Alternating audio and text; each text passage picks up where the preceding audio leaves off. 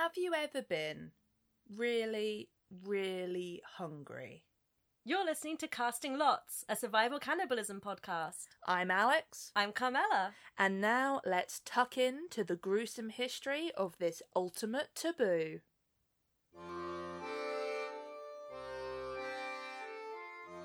Welcome to episode 2, where we'll be talking about the crash of the Skyhawk.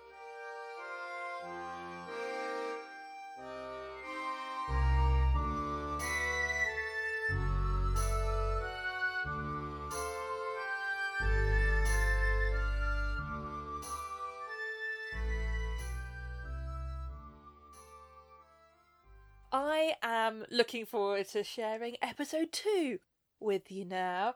And I've been actually very good and not spoilt it all for Carmela in advance. Although the state of our WhatsApp messages are quite something to behold.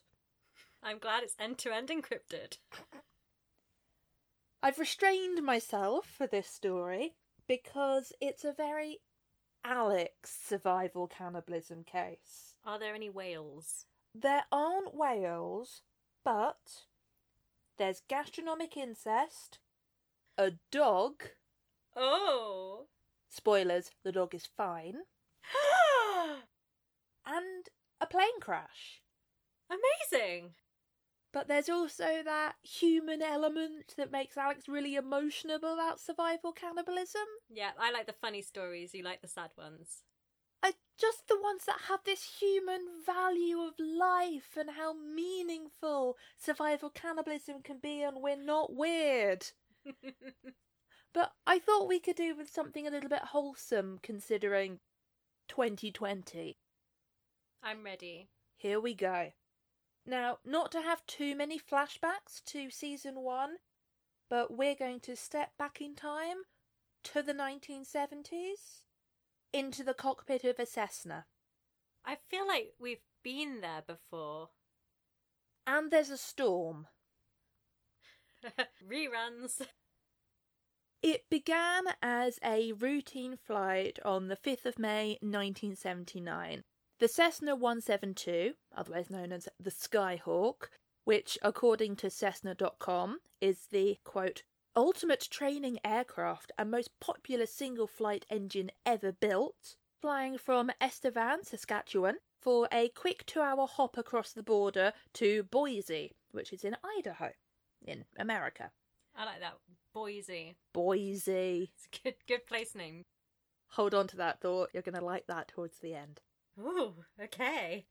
The flight is taking place so that Brent Dyer, who's 25, can have his final cross country flight with an instructor so that he can qualify as a pilot in his own right. Good for him.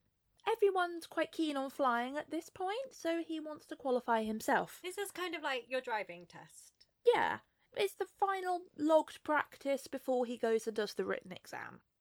I see. I'd forgotten this, but my sister reminded me recently that in my driving test, when I finished it, the instructor was like, Well, I can't technically fail you, but you should definitely take some more lessons after this.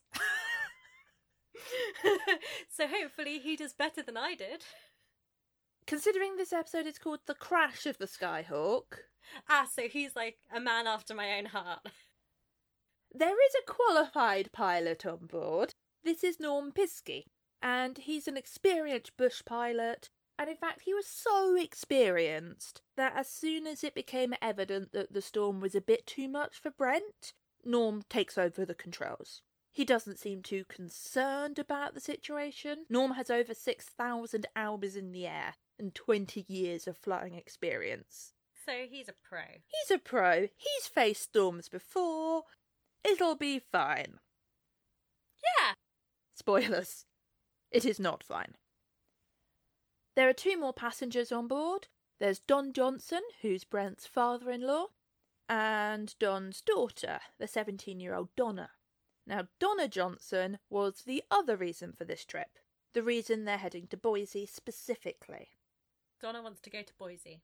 Donna wants to go to Boise because waiting for them at Boise Airport is going to be a puppy. oh, fabulous. A West Highland Terrier that Oh. she has had her heart set on. You can find a boy in Boise. Good Boise. yes. So it's just a quick little trip over to Idaho, collect a puppy, overnight in the hotel, and come back the next day. As you do. You don't need supplies for that sort of flight. Only a few snacks. You're only going to be in the air for a couple of hours. And it's not like there's a toilet on a Cessna, so you don't want lots of drinks. Yeah, that's a good point. So to return to the cockpit mid storm. Now, this storm hadn't been expected, but Norm had accounted for bad weather. And in fact, their departure was initially delayed to ensure they escaped the worst of it. They stop to refuel at Livingston, Montana, and that's when the news that there is some really quite bad weather on the way is reported. But the flight station manager and Norm plan out a new route to avoid the turbulence. It will take them a bit longer to get to Boise. It'll probably be dark when they land, but it's okay. The puppy has to wait for them. The puppy has to wait for them. You're going to be so sad about this puppy throughout this episode, aren't you? Yeah, it just wants its new mummy. It's only an extra 3 hours and 15 minutes in the air.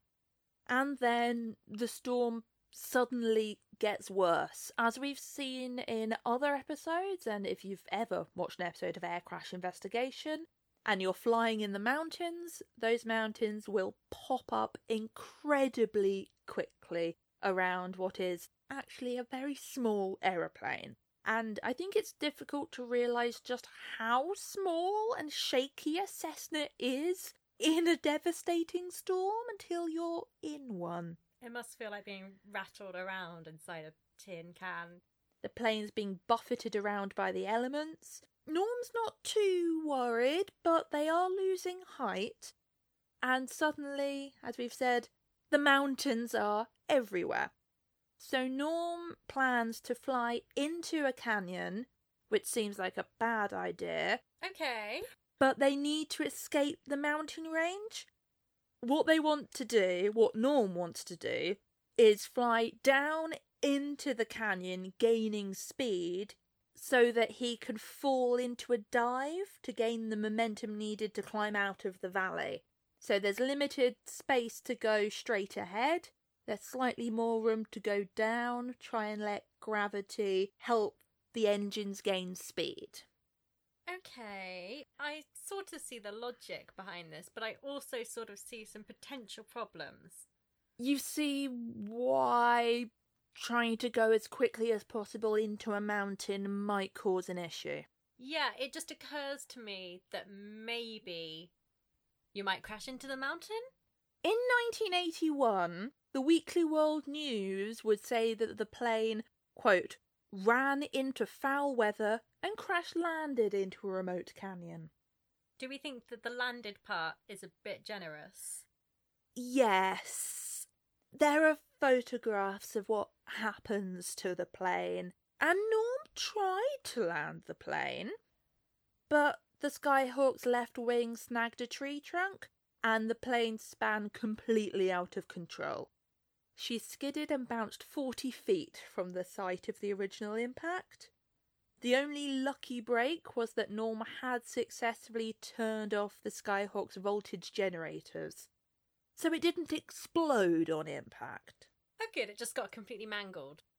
Yeah, the impact's um not pretty. I'm going to put a warning here because there's graphic injury and then there's graphic injury. Put your fingers in your ears for a bit if you don't want to hear what happens. Not you.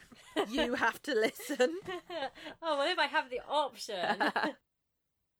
You can take small comfort in the fact that the force of the crash landing knocked the four into unconsciousness. Brent was thrown against and actually partially through the broken windshield. Oof. The glass slit the muscles of his throat. oh, God. His shoulder was broken by the dashboard, his ankles were dislocated, and a number of his teeth were knocked out of their sockets. but one knocked out of his jaw. Ooh. Yet. Donna's legs were badly damaged. This is the bad bit. Wait, so I'm sorry, that wasn't the bad bit? Norm's injuries were quite a lot. He had been thrown against the console head first. Oh. The throttle handle smashed into his temple, tore away skin, bone, and muscle, and exposed his brain to the elements. Oof. You could see his brain through the hole in his head. Unsurprisingly, Norm has traumatic brain injury. But he isn't dead yet. He's not dead yet. I mean, that's the part that surprises me, actually. The part of the brain which is necessary for communication is the part of Norm's brain that was exposed to the air. So Norm was suffering from something called jargon aphasia. This means that while he was able to understand what was being said to him, his replies came out in gibberish. Although in his mind he was replying rationally. Oh, that must be so frustrating. So he's got no way to communicate with the other two survivors. Because there are only three survivors of the initial crash. Don Johnson died in the hours following the crash, while the other three were still unconscious. So that's Donna, Brent, and Norm. Yeah. I'm listening. At some point, however, Don had regained consciousness. Before he died, he made a decision, his final action. He took his seatbelt off and took off his thick brown leather jacket and wrapped it round the unconscious body of his daughter. Oh, that's so nice. Apart from the death thing. Later, Brent would say that Don gave all he had to give. Quote, his coat, he also gave his life for his daughter, and this coat becomes deeply symbolic, with Brent telling Donna that he's dead, Donna, but he wanted you to live. Don's last action was to try and save his daughter's life. The three survivors knew that they needed food, shelter, and warmth. This story is quite intense, and the main narrative tends to focus on the two young survivors. But I can't help here but think about Norm, who is incoherent, he's blinking in and out of rational thought. He's surely aware that he is in some way responsible for mm. what has happened. He can't be understood, but he's also the only person who's currently able to walk Oh, because Donna has injured her legs very badly and Brent has dislocated both of his ankles. and he survived. Sorry, backtracking to he Brent. He survived having his neck torn open. Oh, yeah. I mean, it's bleeding and it's not pleasant, but it slits the muscle, not the artery. So Ah. it's gross and it's bleeding very sluggishly, and everyone's a bit concerned. But after a few days, it stops bleeding and he's fine. He gets better. Okay, the human body is amazing. The human body is just bizarre. Norm brings oil cans to the Cessna so they can start building a fire. And it's Norm who walks into the storm after helping Brent and Donna into the relative comfort of the pilot seats. And it's Norm who, on their second day after the survivors' breakfast, it's a can of Pepsi shared between the three of them Filling. because you don't need food or snacks for a quick hop across the border. Norm points out what he thinks is a road, and Brent verifies that he can see a 4x4. It's yellow. Okay. And Norm sets off down the hill towards the cars. And then they're immediately rescued and the story's over and they get the puppy? Norm's body would later be found about half a mile from the crash site, just sitting in the snow. The cars were a mirage. Oh no. A shared mirage. Norm points out, unable to vocalize what he thinks he's seeing, and Brent, perhaps caught up with the excitement of their perhaps being a way out, says that he's sure they're cars. Later, after Norm has walked off, he realizes that they're not, but all that Brent and Donna can do is hope that Norm comes back. But of course, he, He doesn't. doesn't. Brent and Donna, only 25 and 17, were now alone in the mountains. It was freezing, it's covered in snow. The windscreen being broken means that there's only limited shelter, and Don's body is still in the back of the Skyhawk. I mean, useful? Useful, but probably not a nice experience for his 17 year old daughter. I mean, yeah, if you put it like that. She ends up having to rip up the carpet of the Skyhawk to try and block the windows so they can actually sleep somewhere semi sheltered. When they wake up on Monday, two days after the crash, they've made the decision that they're going to survive. I like that. They just decided. Yeah, we're going to survive this now, actually. They've thought about it, they've decided that we gave not surviving a go. Do you know what? We're going to survive. So they start off with doing what everyone does in this situation they make an inventory. I was going to say, they just eat their dad straight away. Not yet. They've got maps, but they don't know where they are. Useful. They've got a fire extinguisher, which is But sort no of fire? yeah, the opposite of what they need. They've got some empty pop cans.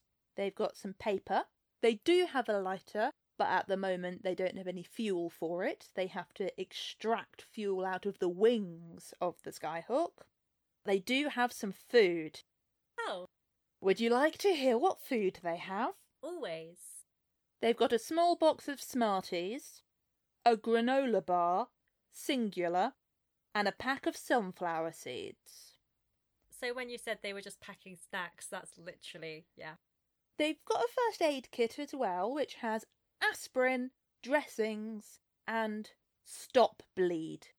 Any Calpol? No Calpol, unfortunately, Oh. but the stop bleed is quite useful. I googled it, I couldn't find any actual stop bleed from the 1970s, but it seems to be like a powder that you pour on wounds that turns into an odd sort of cement to make the blood clot and stop bleeding.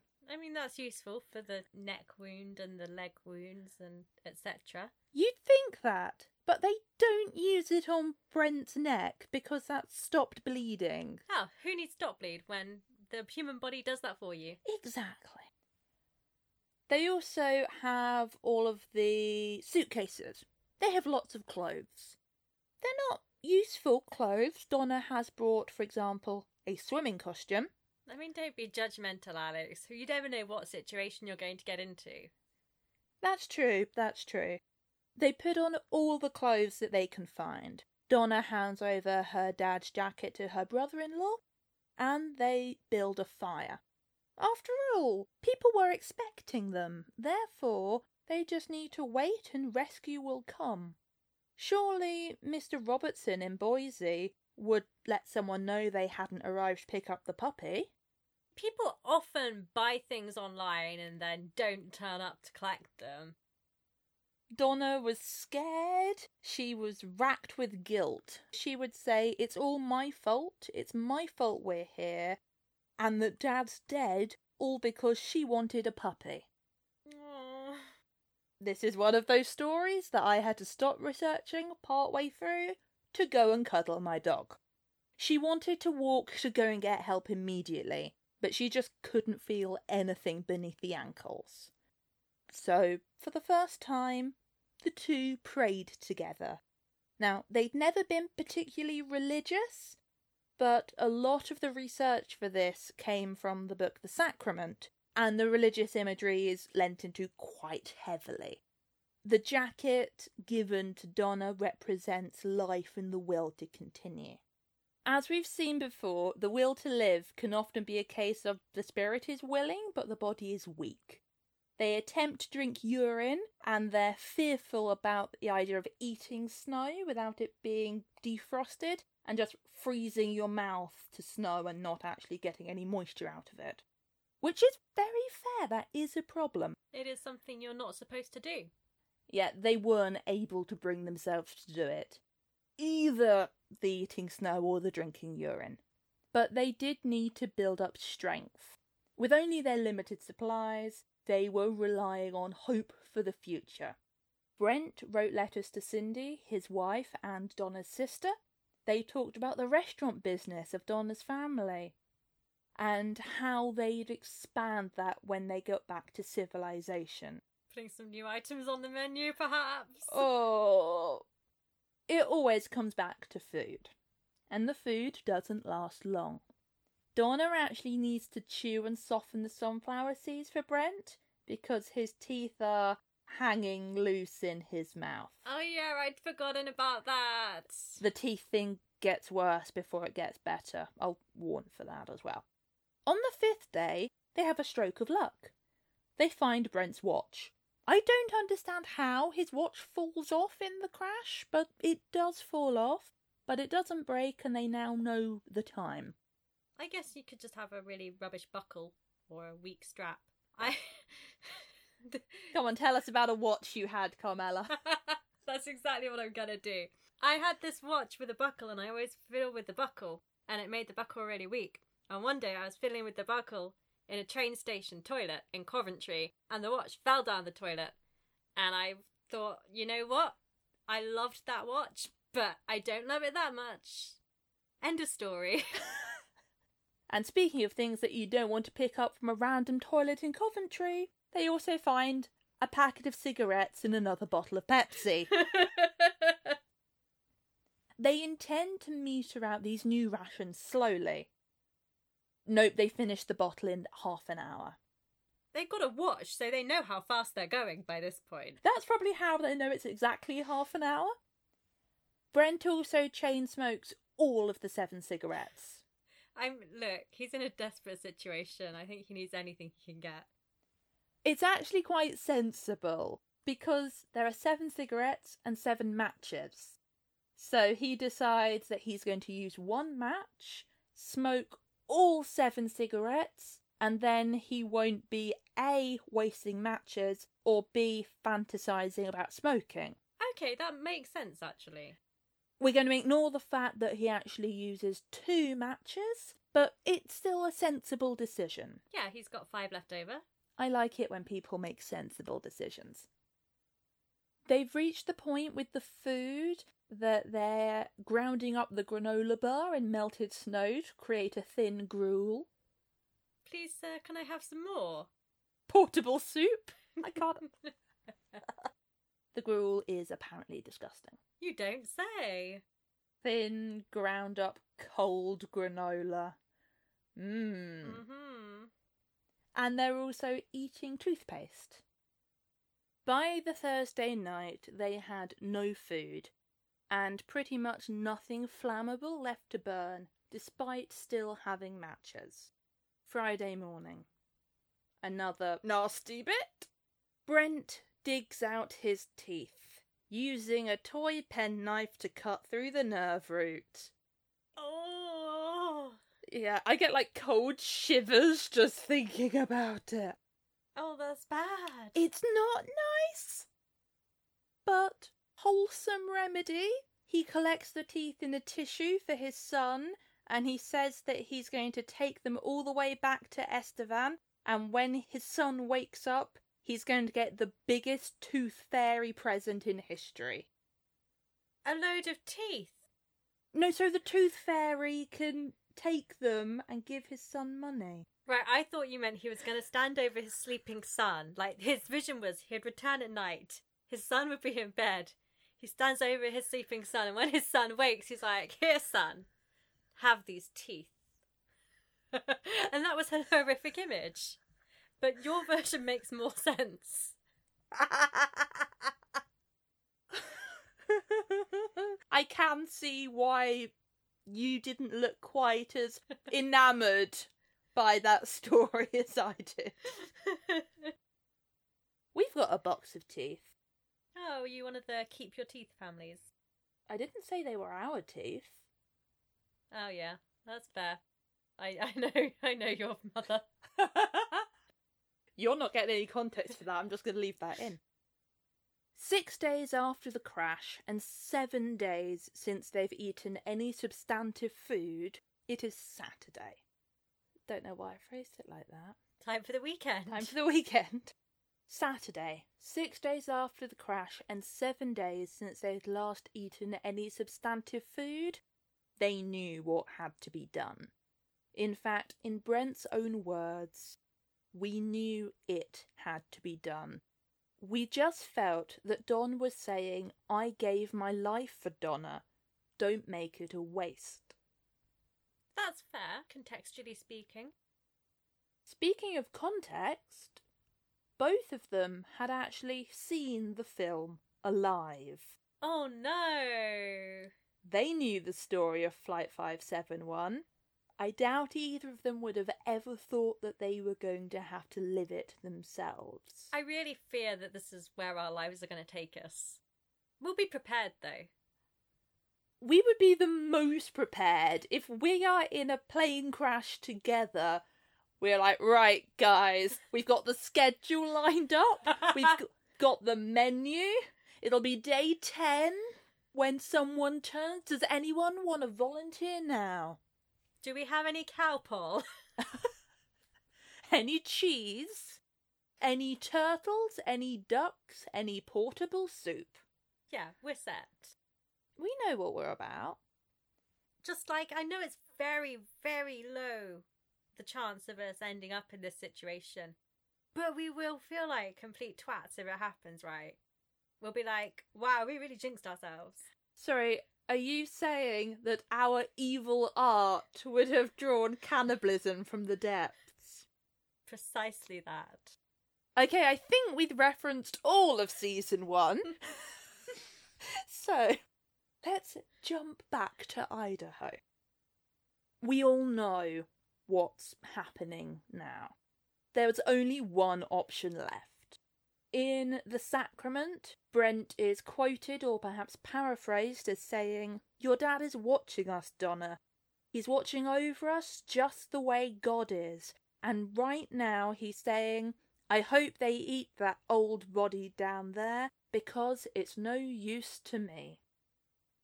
Brent had been deer hunting. He was confident that he could do the dirty work, as it were. So they prayed, and then they ate. On the Sunday, Brent writes to Cindy, His wife. his wife, and Donna's sister. This is a very pretentious sentence, and I had to double check that I hadn't stolen it from someone, but I hadn't. I am just this pretentious.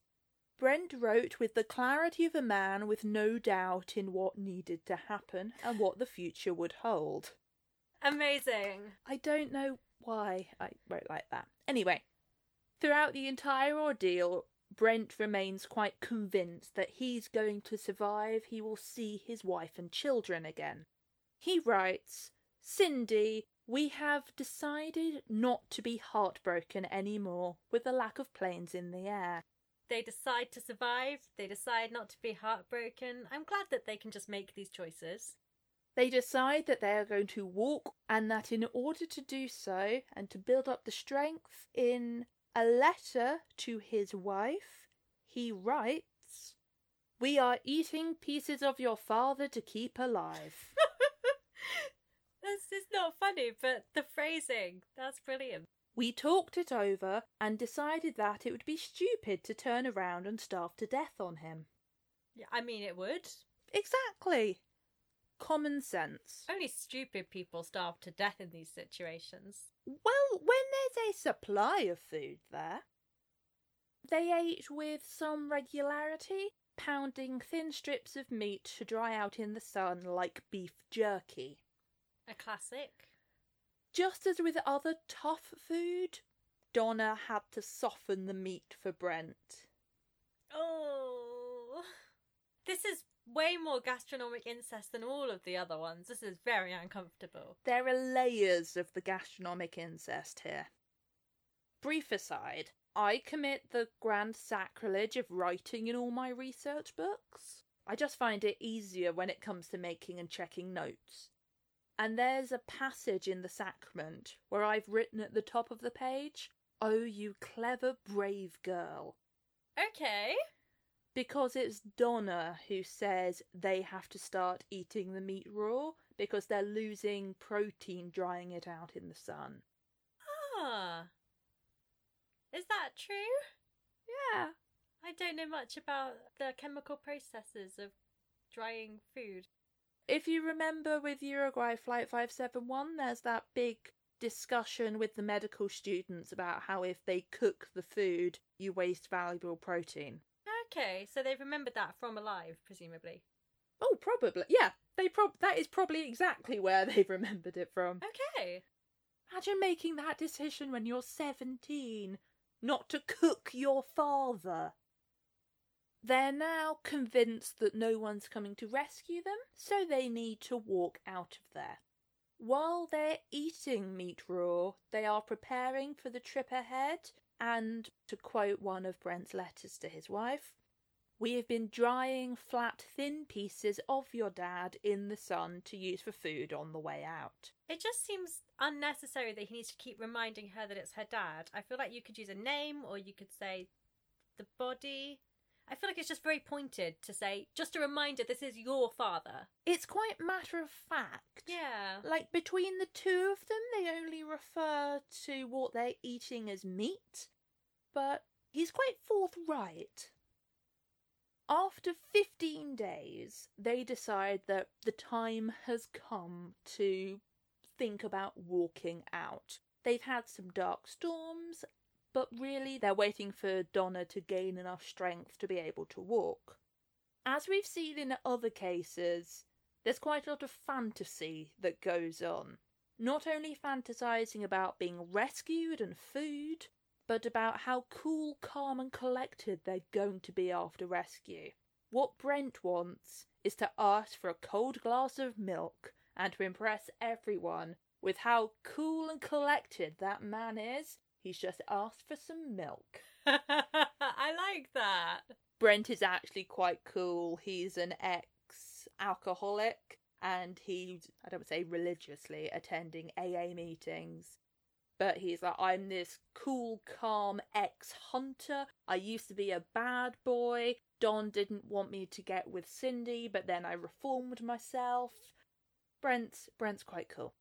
And he's got a load of human teeth with him, so that makes him all the more cooler. Pockets full of human teeth. On the 17th, Brent finds the route that they're going to take. He can see a patch of green over the mountains.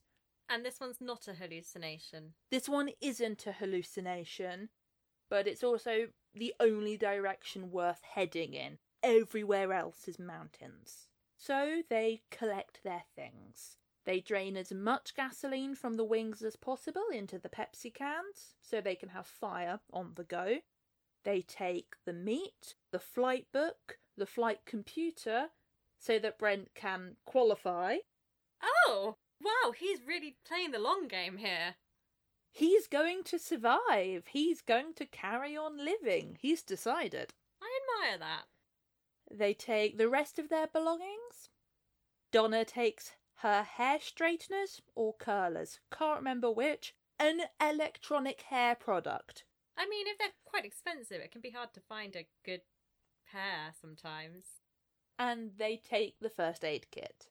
A few days before they leave the Skyhawk, a Whiskey Jack, which is also known as a grey or a Canadian jay, lands on the tree that the plane struck. Donna considers it to be a sign, something live to follow. And dinner? No, Brent wants to kill it, but it's a sign. Oh, wow, okay, so they decide not to kill it. If there's one thing that happens in this story, it's decisions. Look, it's better than the indecisions and some of the other ones, I guess. They do have a brief moment of floundering, a bit of despair, but they decide to quote, smarten up. I've decided not to despair anymore. I just want to put decide into every sentence now. They leave the camera hung up on the plane. They were going to take it with them, but instead they're leaving it so it will be the first thing seen by potential rescuers. It's clearly been intentionally left. And they also leave a note with Donna's address back in Estevan, asking the rescuers to send it home for them. Okay. Brent promises to stand in for Don at Donna's graduation, and they are leaving the next morning. When they get up on the Sunday, it is, quote, an absolutely beautiful day. If we needed a sign that the weather's got to be good for a walk today, it was egging us on, as Brent said later. It seems like they're in the state of mind where everything is significant. And I mean, it's better than being in a state of despair. And they decided not to despair. They did So- decide not to despair. So there you go. They say a formal goodbye to Don, and Donna promises that someone will come back to get him.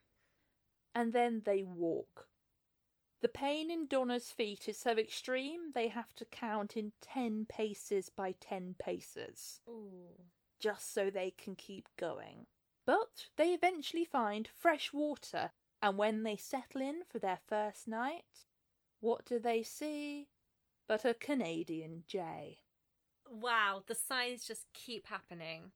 Donna can hardly walk the next morning, so she's stumbling on using her bag as an anchor. So she swings it forward into the snow and then pulls herself against the weight of it. Okay.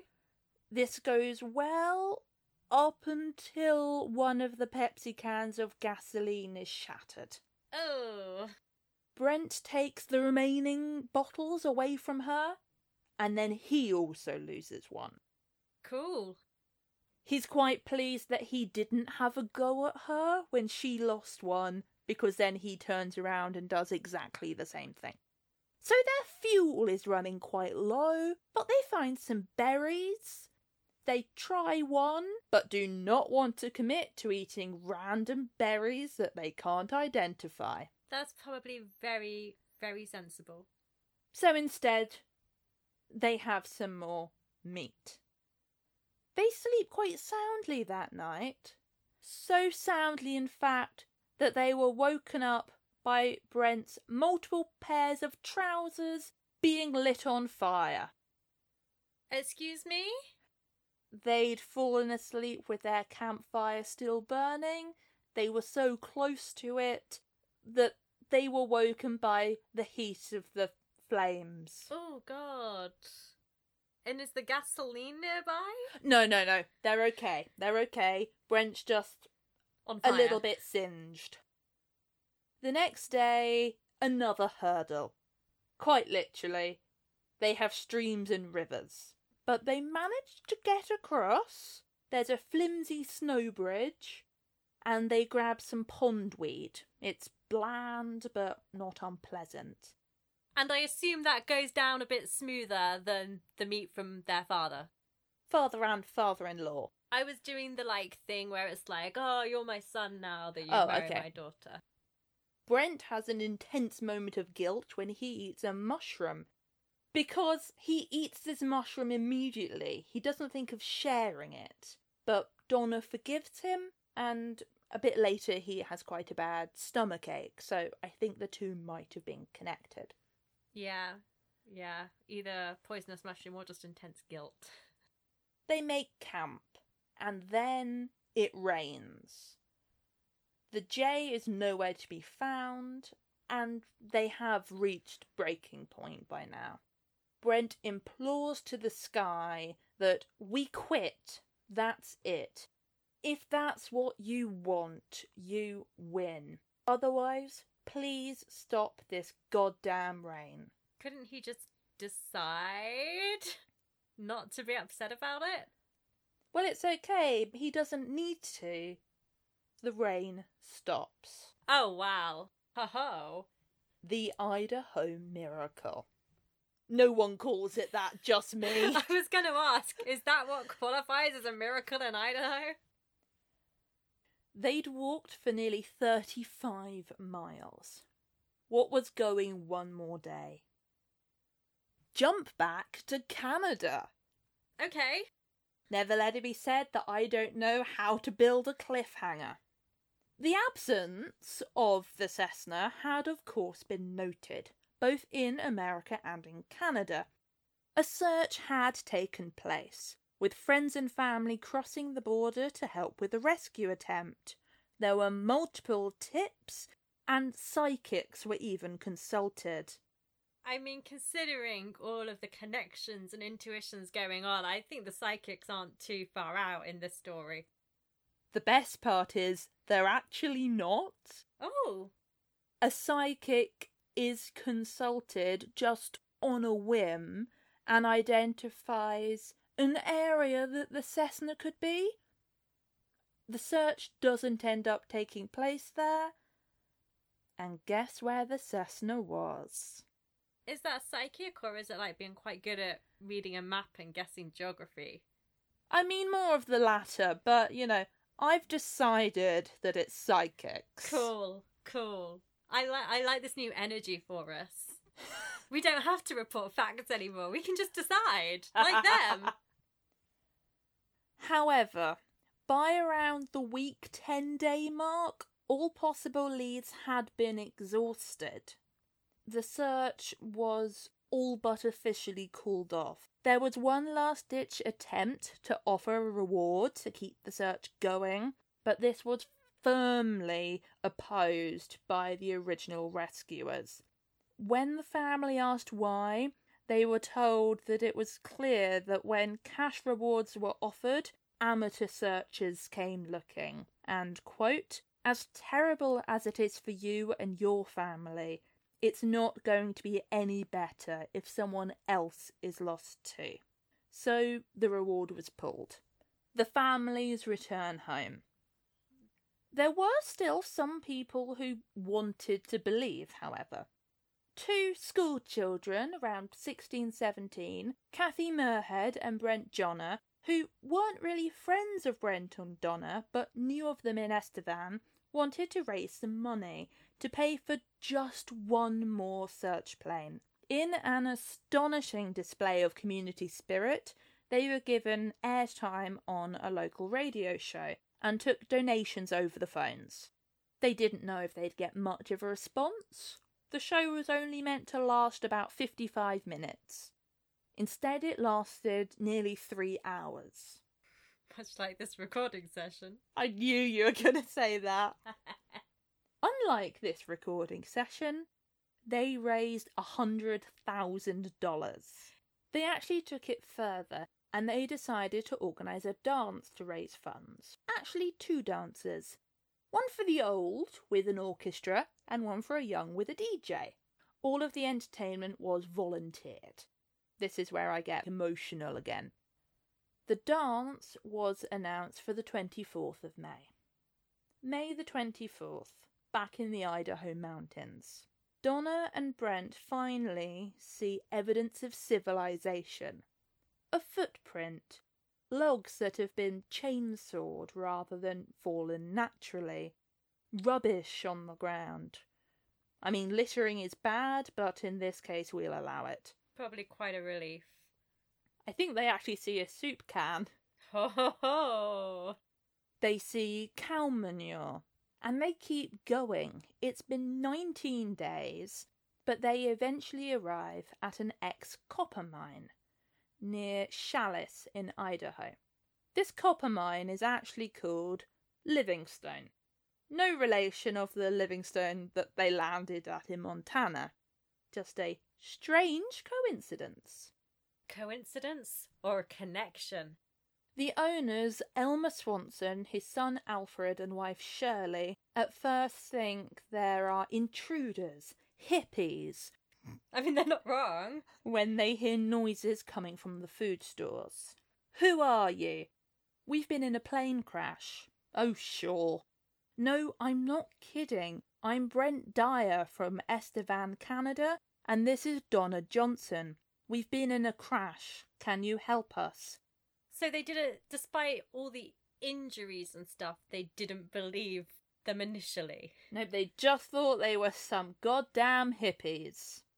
With a massive neck injury and leg injuries. And on fire. they had finally been rescued, or more accurately, they had rescued themselves. Now, this is one of my favourite parts of this story. I do not know if this is a false memory, and I don't care. We've decided to believe it. Brent would ask Elmer Swanson where they were. This sounds stupid, but what state are we in? Probably shock. I don't care if that's made up. I love it so much. Suddenly becomes a sitcom. After 19 days of being, quote, bent, bruised, bled on, and set on fire, they were out. They were given hot coffee and hot food spinach, chicken, rice, and rhubarb pie. Not Mm. altogether separate courses. Hmm, sounds nice though. or especially considering what they had been eating.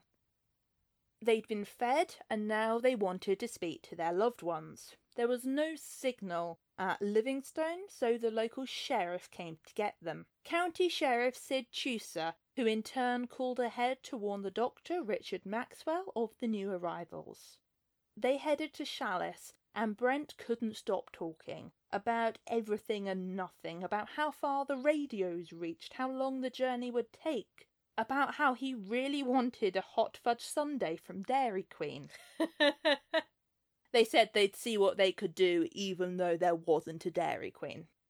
But after a moment of silence, following a conversation about where the Skyhawk had downed, Brent had something more serious to say. Sheriff, is there any law against. I mean, well, I ate some of Don's flesh. Donna started crying in the back of the car. There's no law against it, son. Well, is it wrong? There are only two people who can answer that, Brent, and you're both sitting in the back seat of this car right now. You two and whatever God you believe in. I think you know the answer yourself, and you don't need Sid Chusa to tell you what it is. My heart. it's a big question to land on this sheriff. Yeah, he was not expecting that. But a very good answer from him. He was prepared. He was ready for it. Back in Estevan, a phone rings. Brent calls Cindy, Donna calls her mum, and then Brent phones his dad. Now, I'm going to give some snippets from these three phone calls, because goddammit, if this story's making me emotional, you can suffer too. What's the matter? Don't you recognise your own husband? Will you come and get me, Mom? You sound funny. What did you eat? Oh no! This is between Brent and his father, after they've had the emotional reunion. You sound funny. What did you eat? Moss, some candy, berries, you know. That's bullshit, Brent. You ate Don, didn't you? Yes. I thought so. Don't say anything about it until I get there. well, too late. Why? We didn't do anything wrong. We did what the Lord. I know you didn't. You did the right thing. Just don't say anything until I get there. When will you be here? Just as soon as I can. Estevan, half an hour later.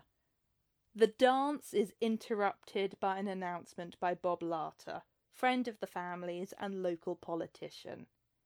Ladies and gentlemen, half an hour ago Brent Dyer phoned his father. He and Donna are. And his announcement was cut off by the shouts and the cries of joy and laughter, the screaming and stamping. The band just go wild. Apparently, they start trying to play a piece of music and it just descends into noise. And then Larter has to break the news that only Donna and Brent have survived. Back in Idaho, we're crisscrossing all over that border, I'm getting whiplash. The phone rings again. It's an incoming call from Weiser. Where the hell is Weiser? Brent asks. Now, Brent had already had to speak to some reporters who made it difficult for him to phone home. So maybe he's worried that this is someone just trying it on. Hmm. But the call comes through. We were wondering if you still wanted the dog. No! Jimmy Robertson had seen on the news that allegedly two people had walked out of the crash alive. this man is not. Mi- He's like, I've sold this dog. I want this money. Doesn't even let them rest. Mr. Robertson, his wife, and Donna's puppy will be with them the next day. Oh. It takes less time for the Robertsons to make up to Challis than it does for Brent and Donna's family to come down from Canada. So the Robertsons act as surrogate parents for the two young people in the meantime. They coddle them, they bring them carrot cake and tell them stories. Donna gets to cuddle her new puppy. Oh. Mr. Robertson tells them about dog breeding. They don't have to think about what has happened. And Donna calls her new puppy Boise. Yeah! I was hoping that's what the puppy would be called. Oh, hooray! Of course, it's not just Donna and Brent's families that are making their way to speak to the survivors. Our good old friends, the media, are coming as well. Oh, of course. They end up practically barricading the hotel that Donna and Brent are staying in. The hotel owners actually end up smuggling their meals into their rooms under laundry, so the press don't know which room they're in. Wow. This ends up with a bit of a conflict between press and families, and it's actually reported in the papers that, quote, when friends and relatives arrived, they yelled at reporters, scuffled with one, and threw small pebbles to drive them away. The cannibalism is a bit of an open secret by this point, especially among the rescuers. Brent and Donna had spoken openly about it to the sheriff and the search and rescue team who collected them from Livingston. Dr. Maxwell was well aware of the additional nutrients that the two had received from Don's body, and the morning after Donna and Brent are rescued, Don's body is recovered. It must have been evident what had happened to those who recovered the body. Mm. And yet, when asked, one of the paramedics who went to the wreck of the Skyhawk, Ron Duggan, he told the Idaho Statesman that he was, quote, concentrating too much on removing the body to observe what the young couple had eaten. I mean, fair enough. In fact, when rumours start spreading of the cannibalism on the day of Don and Norm's funerals, both Sheriff Skid Schuster and Dr. Richard Maxwell refuse to confirm the reported cannibalism. Maxwell goes on the record to state that it was an invasion of privacy, toying with the mental health of the two young people involved. Yeah, it's good that they all wanted to protect them. We haven't protected them, have we? Oh. The story has started to come out. It's only rumours, but they decide to tell Evelyn, Don's widow, before she can be informed by the media. After a moment of silence, Evelyn said, It's what Don would have wanted you to do. He would have been very proud of you both. Aw. See, it's one of those stories that just tells you about people. The sheriff lies to the media. There's a man driving through Estevan when his car breaks down, and the repairman doesn't charge him. But because he's waiting a couple of hours, he tunes into the local radio show. After the repairman refuses to take his money, he gives him $20 for those kids on the radio. Aw.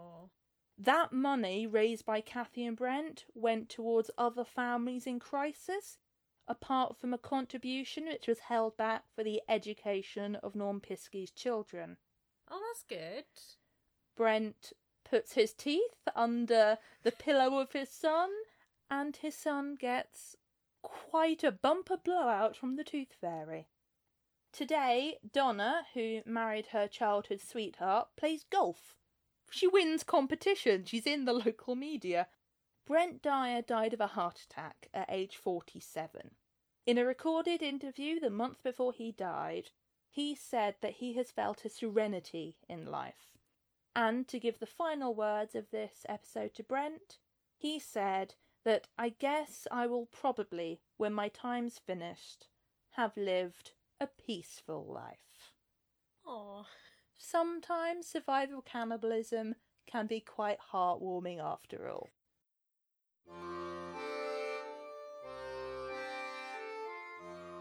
Thank you for deciding to listen to today's episode on the crash of the Skyhawk. Cessnas, not as reliable as you would think. Join us next time for a history lesson on what they don't tell you about the Second World War.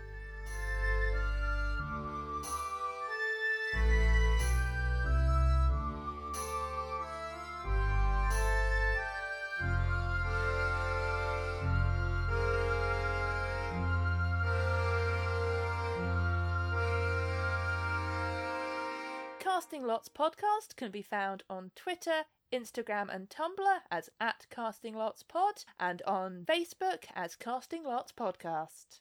If you enjoyed this episode and want to hear more, don't forget to subscribe to us on iTunes, Google Podcasts, or wherever you get your podcasts. And please rate, review, and share to bring more people to the table. Casting Lots, a survival cannibalism podcast, is research written and recorded by Alex and Carmela, with post production and editing also by Carmela and Alex. Art and logo design by Riley at Tallest Friend on Twitter and Instagram, with audio and music by Daniel Wackett. Daniel Wackett on SoundCloud and at DSWack on Twitter. Casting Lots is part of the Morbid Audio Podcast Network. Search hashtag Morbid Audio on Twitter, and the network's music is provided by Michaela Moody, Michaela Moody1 on Bandcamp. Morbid Audio Podcast Network. There we go, there's the episode. Yeah. There was a dog. Too done. Oh, it was a good. I enjoyed that dog story. I- That was good. I enjoyed that very, very much. Boise. Boise. Boise.